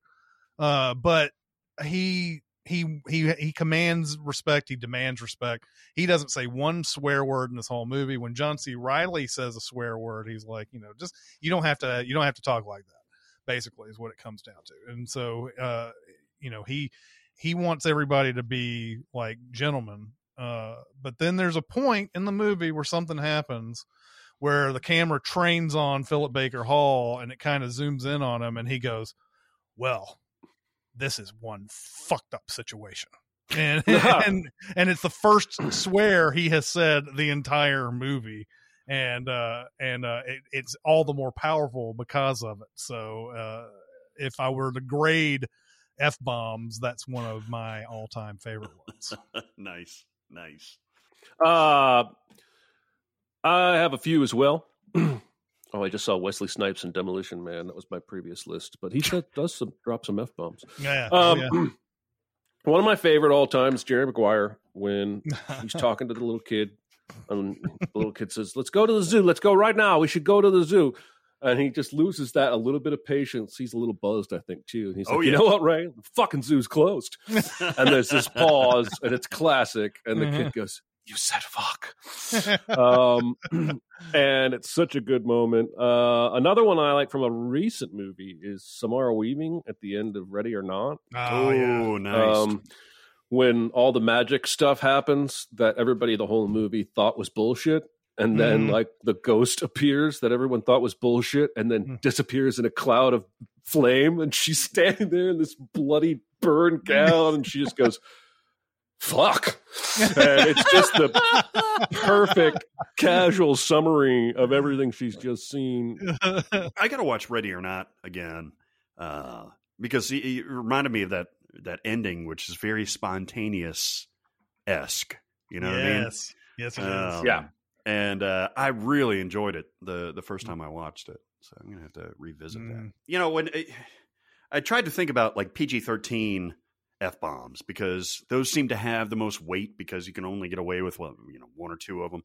Mhm. Um, and so, you know, my first inkling was uh, X Men First Class, where uh, uh, Charles and Eric go to, to hunt down Logan Wolverine. Mhm. And then he's like, "Hey, Logan," and he's like, "Go fuck yourself," and that's it. Mhm. Uh, He which goes- is- he goes, they they introduce I'm Eric Lehnsherr and I'm blah blah blah, and he goes, "Go fuck yourself," but he doesn't even look. He doesn't even turn to look. He's just that disinterested. Go fuck yourself. I love it. I love it. Uh, but one of my favorites, it's so innocuous. One of my favorites, what, what popped in my head immediately was Samir in Office Space. And Office Space has a lot of uh, colorful language in it. Mhm. Mhm. Um, but uh, when they uh, they find out that their scam has gone awry and uh, there's too much money in the account and all that stuff, and uh, uh, Ron Livingston and uh, Michael Bolton and Samir are riding in the car, and uh, Samir's in the back, kind of poking his head through, and he's, you know, because. English is not his first language. he gets up and he's like, "This is a fuck." yeah. I tell you I what, just though, love it. I love it. my favorite f bomb in the in Office Space though is when uh is PC load letter. What the fuck does that mean? It's- that's my favorite part. and Michael Bolton. Yeah, and then of course, I mean, you could throw in uh, the classic comedy stuff like uh, Ron Burgundy saying "Go fuck yourself, San Diego," hmm uh, or uh, or Bruce Almighty, or, "Back to you, fuckers." Oh yeah, those are all fantastic. Yeah. I like it when you can really, you know, uh, lean into those f bombs. Yeah. Oh yeah. Hey guys, saw this question being passed around on Twitter, and I figured that you might have some interesting answers. Who was a character that had roughly 15 minutes or less in a film, but had a huge impact on it? This was all over the place on Twitter about a week ago, two weeks ago, something like yeah, that. Yeah, it was a couple two, two, three weeks ago. But um, uh, I know I don't think any of us answered this because it's the easy answer. But Hannibal Lecter in Silence of the Lambs is like the all time, Yeah. and I'm I'm pretty sure on Twitter that's what ended up trending because of that other Oh, trend really? was Hannibal Lecter. Yeah. Um, but uh, there are of course a few others here. Um, uh, Viola Davis in Doubt uh, has Mm. um has I believe less than 15 minutes in in that film, and uh, her character uh, obviously has a lot of impact in that. Dynamite scene. My God. Mhm. Um, Alec Baldwin and Glengarry Glen Ross playing Blake uh, is uh, yeah. uh, which is so funny because uh, as we've always mentioned, have to mention is he wasn't in the original play, and they threw that in there uh, for the movie, and but everything he says in there is the embodiment of the Mitch and Murray philosophy. Uh, and uh, and and it's why these salesmen are doing the things that they do in the movie. Uh, and then uh, the Wicked Witch of the West in Wizard of Oz. I looked nice this one. up. I looked this one up because uh, uh, you know it was uh, it's amazing that she doesn't have that much screen time, but everything that goes on in that movie is because they're you know because of what she does to try to curtail the mission in Wizard of Oz. So uh, those are the ones that came up with. I just had an idea for a future podcast segment. Mhm. Yeah. Cast the roles of famous movies off-screen characters. Cast Mitch and Murray Oh, from Glengarry Glen Ross. Mm. They're like never on screen. I like that. like Paul completely. Sorvino jumps to mind. He has to be one of those two guys. Mhm. Anyway, that could be a segment, and I think we should pin that. Hell yeah, Um, I'm all about that. Let's go with the Oracle first in the Matrix. Um, who really only has the one scene. Um, and she tells Morpheus, as you find out later, exactly what he needs to hear in that scene. It just so happens she tells him a thing that fools the audience for a little bit further, too, um, or at least attempts to. Um, and man, does that have an impact? That one scene now she's in the other two movies, but just that one scene impacts the whole trilogy massively. It completely directs Neo's path in life. Um, and uh, then I also wrote down um, Kevin Costner in Molly's game. Hell yeah. Yeah. There's he's only there in a couple flashbacks, and then that killer scene in the cold on the park bench at the end. Um, but so much, so much of I don't know how many times you guys have seen this movie, but so much a part of uh, how Molly behaves, at least as portrayed by the movie, is informed by this father, this character, how he raised her, what Mhm. he instilled in her as a kid. Um, you know that that whole I was, you know, premier athlete in my sport, and I was always the third best athlete in my house growing up because my two older brothers were better. Um, so he looms large over that whole movie, even though uh, if you count it all up, I would bet he's in less than 15 minutes. Yeah, I would think so. I've seen that movie, not surprisingly, uh, five or six times, probably, maybe even more, considering how many times I've had it in the background. yeah, yeah. Um, It's Sorkin dialogue is so easy to just put on and listen to Mhm. like music. yeah, well, especially the it, uh, that Idris, Idris Elba scene where he's in there in the deposition of the room. Uh, Oh, talking yeah. about you know this is not a RICO case and all that like that big huge speech he has where he's just uh, just up and down telling these lawyers like this is a bullshit fucking case and you know it Mhm. and uh and uh I yeah, Remind me what happened with the Oracle. So the actress that played her in the first movie died after that came out. Yeah, was it well, she died. Uh, she died during the shooting. They filmed the second two movies at the same time, Right, right. uh, back to back, and she died after shooting her scenes for the second movie, and they replaced her in the third movie. okay, so she's with an the actress. original actress is in the second one. Yes, Mm, okay. she has that that scene on the park uh, the, on the park bench before Neo fights a thousand Agent Smiths, mhm. and then the third movie is where the other actress comes in, and I think they did about as good a job as you can trying to explain why she looked different uh, when you have a tragedy like that. Uh, Mhm. but that first actress was such an embodiment of that role. She was so good. What was her excuse? I know. I, I remember that line where she's like, "Yeah, I know, I look different." What? How The- did she explain the, that? The architect got mad at her, and this was her punishment. Um, that she he fucked with her code, something along those lines. he fucked with my code. uh, okay, so for Don't my, abandon uh, my code. uh, for my uh, characters that have uh, little screen time but have big impact, I'm going to go with the Apostle Jonathan James Kendrick uh, from A Few Good Men, Kiefer Sutherland. Mhm, Um, mhm. He's got very little screen time, but he is talking about the embodiment of the unit corps god country type of marine. Um, he flat out lies on the stand, and yet he abides by. I, you know, I have two books by my uh, bedside. You know, the the the Code of Conduct and the King James Bible yeah uh, and yet he lies his ass off. Uh, And there's one spot where, like, he looks uh, uh, over at uh, Harold while uh, Kevin Bacon is questioning him, and uh, he's like, "Did you order the code red?" And uh, he doesn't answer for a second, and then he's like, "No, I did not." And he looms not as large as you know Jessep or uh, uh, Jack Nicholson's character, but man, I mean, he is he is the epitome of that lifestyle. I think. Let's let's break that down for a second because I think you could argue that he's where everything breaks.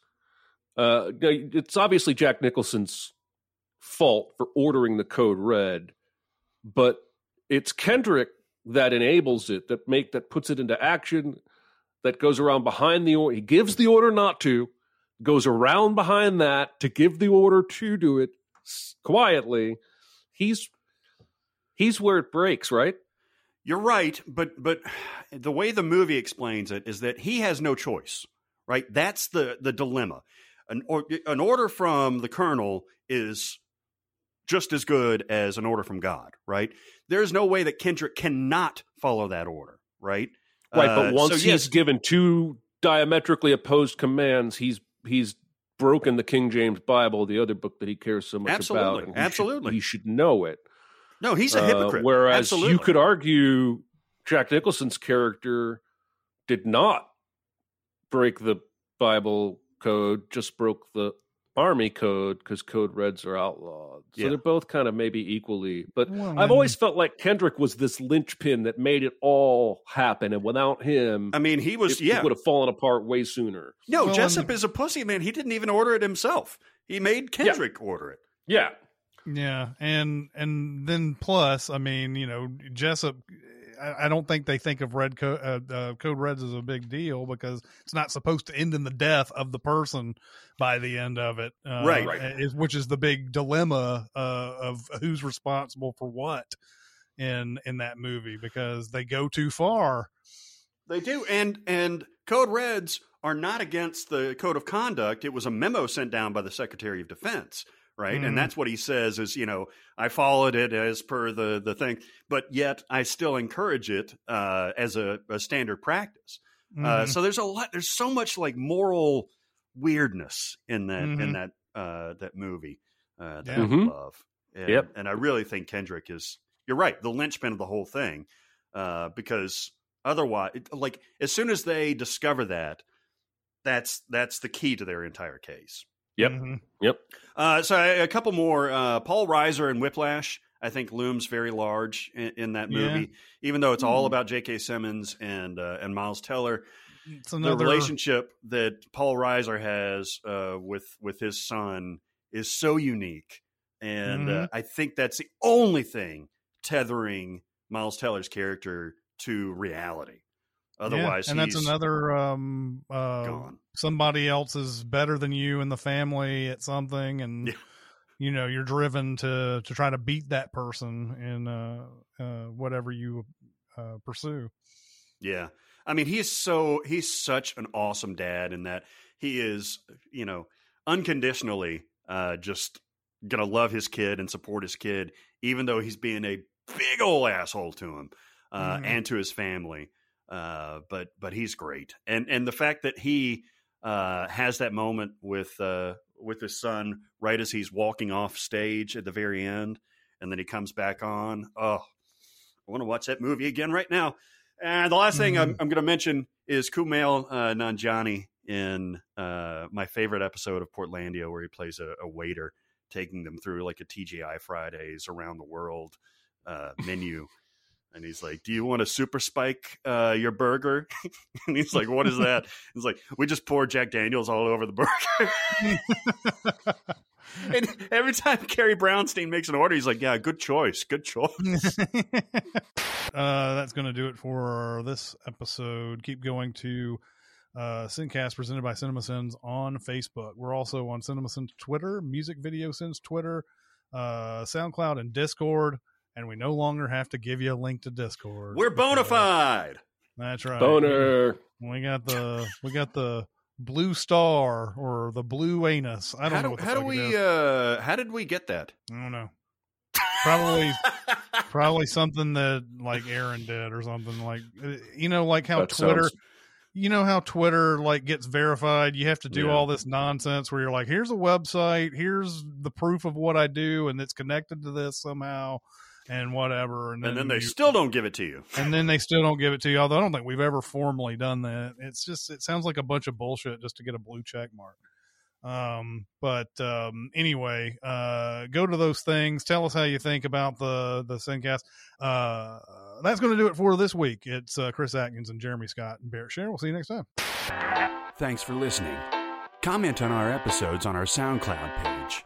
Check us out on YouTube, Twitter, Facebook, and Reddit. And be sure to visit cinemasins.com.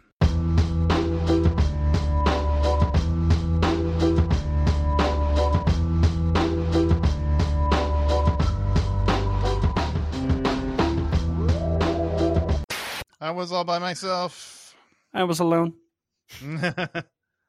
Nobody was looking. Yeah, here we go. Oh, wait. oh, a little too low there. Went a little too far. Mhm. A little too low. the At after least you dark. know I have pants on. It's the after dark version. It's the after Sincast. dark. yes, Um, because the normal Sincast is perfectly family friendly. Yeah, the normal Sincast is is uh, you would put this in between today's special and Pinwheel on Nickelodeon, Today's special. so it loud and clear. God, I hated that show. I watched it just because, like, anytime I was sick and like home from school, it would be on. yeah, but I kind of yep. hated it. Yeah, I don't know if I hated it or not, but I watched the fuck out of it. I remember this one mannequin uh, at one of the, the Fort Wayne malls. Fort Wayne had two malls, a nice big one and a tiny shitty one. We probably were at the shitty one, but sh- this mannequin was hot. I was maybe oh, yeah. I was maybe 12 Mm-hmm, but- for a brief, you know, for however long my mom was looking at clothes in that J.C. Penney or whatever the fuck. I had a crush on that mannequin. yeah, You wanted yeah. to fuck that mannequin. I'm thinking, you know, I could do worse. You know, Yeah. at 12, you know, you you know, you don't have a lot of confidence. Mhm, mhm, You probably yeah, had a shot with her. probably, Yeah, you know, probably. I, I could, I should have at least asked for her number. But Yeah. Harvey Danger is one of my favorite non-listen One-hit to wonders? bands. They're not one-hit wonders. I mean, they are. y- they, are, in the definition of that. You're right. Yes. Uh, but their whole catalog is so good, man. Did you ever listen it, to it? which was no, just the was it Flagpole Sitta? Is that the Mhm. one that they did? Yeah, that song's awesome. I dig that Mhm. song. No, that especially that album. especially that lead up to that final verse where all the instruments. Paranoia, paranoia, Paranoia, coming to get me. That Yeah, was good I. I remember very vividly saying that was my favorite song of whatever year that was. 97? That was a good song. Somewhere It around had there. to be after that. Huh? Uh, I didn't move to Nashville until late '98, and that song I know for sure came out when I it definitely Nashville. ruled the year 98 because it was in that disturbing behavior trailer um uh so i i think 98 is probably right um I went to but, see uh, him live at uh, 328. oh really That's oh, awesome. another place So that doesn't good. exist anymore. So good.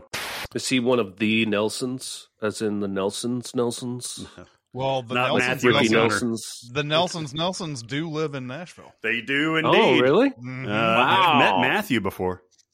If I bet if I met one of them, I wouldn't know it probably. After the rain, no I- bear. I watched one of those Professor of Rock things, and he he did a he did a Nelson thing, and I did I had no, I had no idea that they were a part of this big huge legacy of musical Nelsons that had gone through the through the years. I had no idea because the, his his their their dad sang different songs. And their grandfather sang different songs, and he was also on whatever the fuck Green Acres or some shit. I can't remember what TV show, but but like Mhm. I was like, really that Nelson? Hold on. So is it their dad is Ricky Nelson? Right? Ricky Nelson. that was my yes. understanding. Yeah. Okay. Yeah, and then uh Who then they had uh was it Ozzie Nelson? Oh, Uh, yeah, yeah, Of yeah. Ozzie Yeah, and yeah. Harriet yeah, fame. yeah, yeah, yeah. I said Green Acres, but I meant Ozzie and Harriet. Those two are the exact same show. I can't live without your love and affection. Why is I that can't get the, another night on my own. is that a Nelson song? Oh yeah, I, I had. I feel like they only had- Nelson albums growing Jesus, man. Like think about all the money you spent on bad music. and look at how love happy you are about it.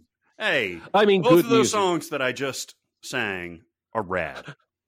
How do, uh, uh, uh, okay.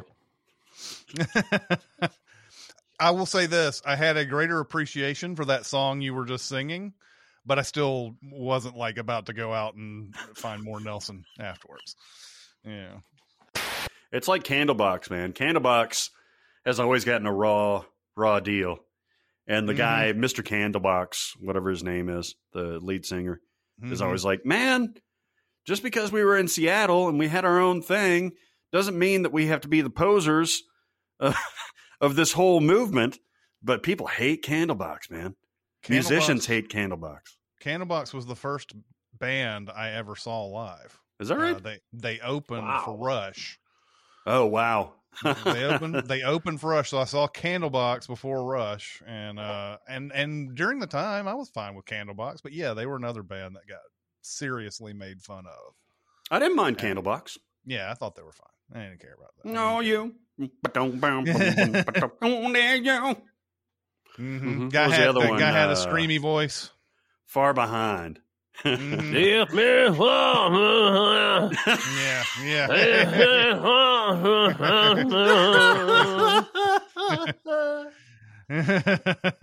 what I'd like is I'd like to hug and kiss you. yeah, that is that is better. That, everybody can enjoy that. Give it away, give it away, give it away. It's funny hearing Krusty just come out with the words though. Before that, he's like, "I was thinking you could change the song from, you know, uh, you know, what I'd like, what you gotta get, gotta put it in you to all I'd like to do is a hug and kiss you or whatever." And, then then it gets to Flea, and he's like. You know, oh yeah, that is a lot better. Yeah, everybody can enjoy that. That's one of the best episodes, mm. bar none. Oh yeah, no question. doubt.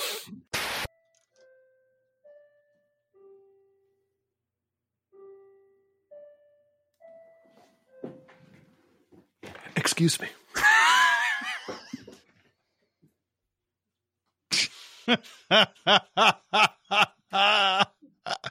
That's beautiful outtake fodder right there.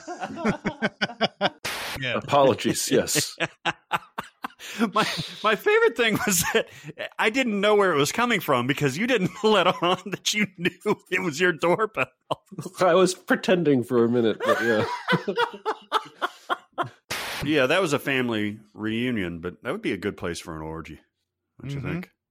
I agree. Good orgy house. No comment. Any, any place is a good place for an orgy if you. I agree with that dream it. statement. Mhm. I agree with that statement. Yeah. I don't, man. The more I think about orgies, the more I don't want to participate. No, Mhm. Seems like a lot it's of not for me. a lot of Yeah. pressure. Yeah. Smells. I think there'd too many smells. Smells and Smells. and I it- the sounds, the squishing, Yeah. the Yeah, yeah. uh, Squelching. The squelching. Mhm. Yeah. God, that's so awful. I got that.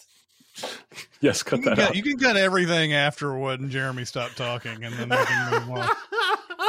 God. I just wanted to Even say, for me, that's bad. That Oh, was I creepy them- as fuck. I bet. I didn't even see it happening. I was looking at you guys.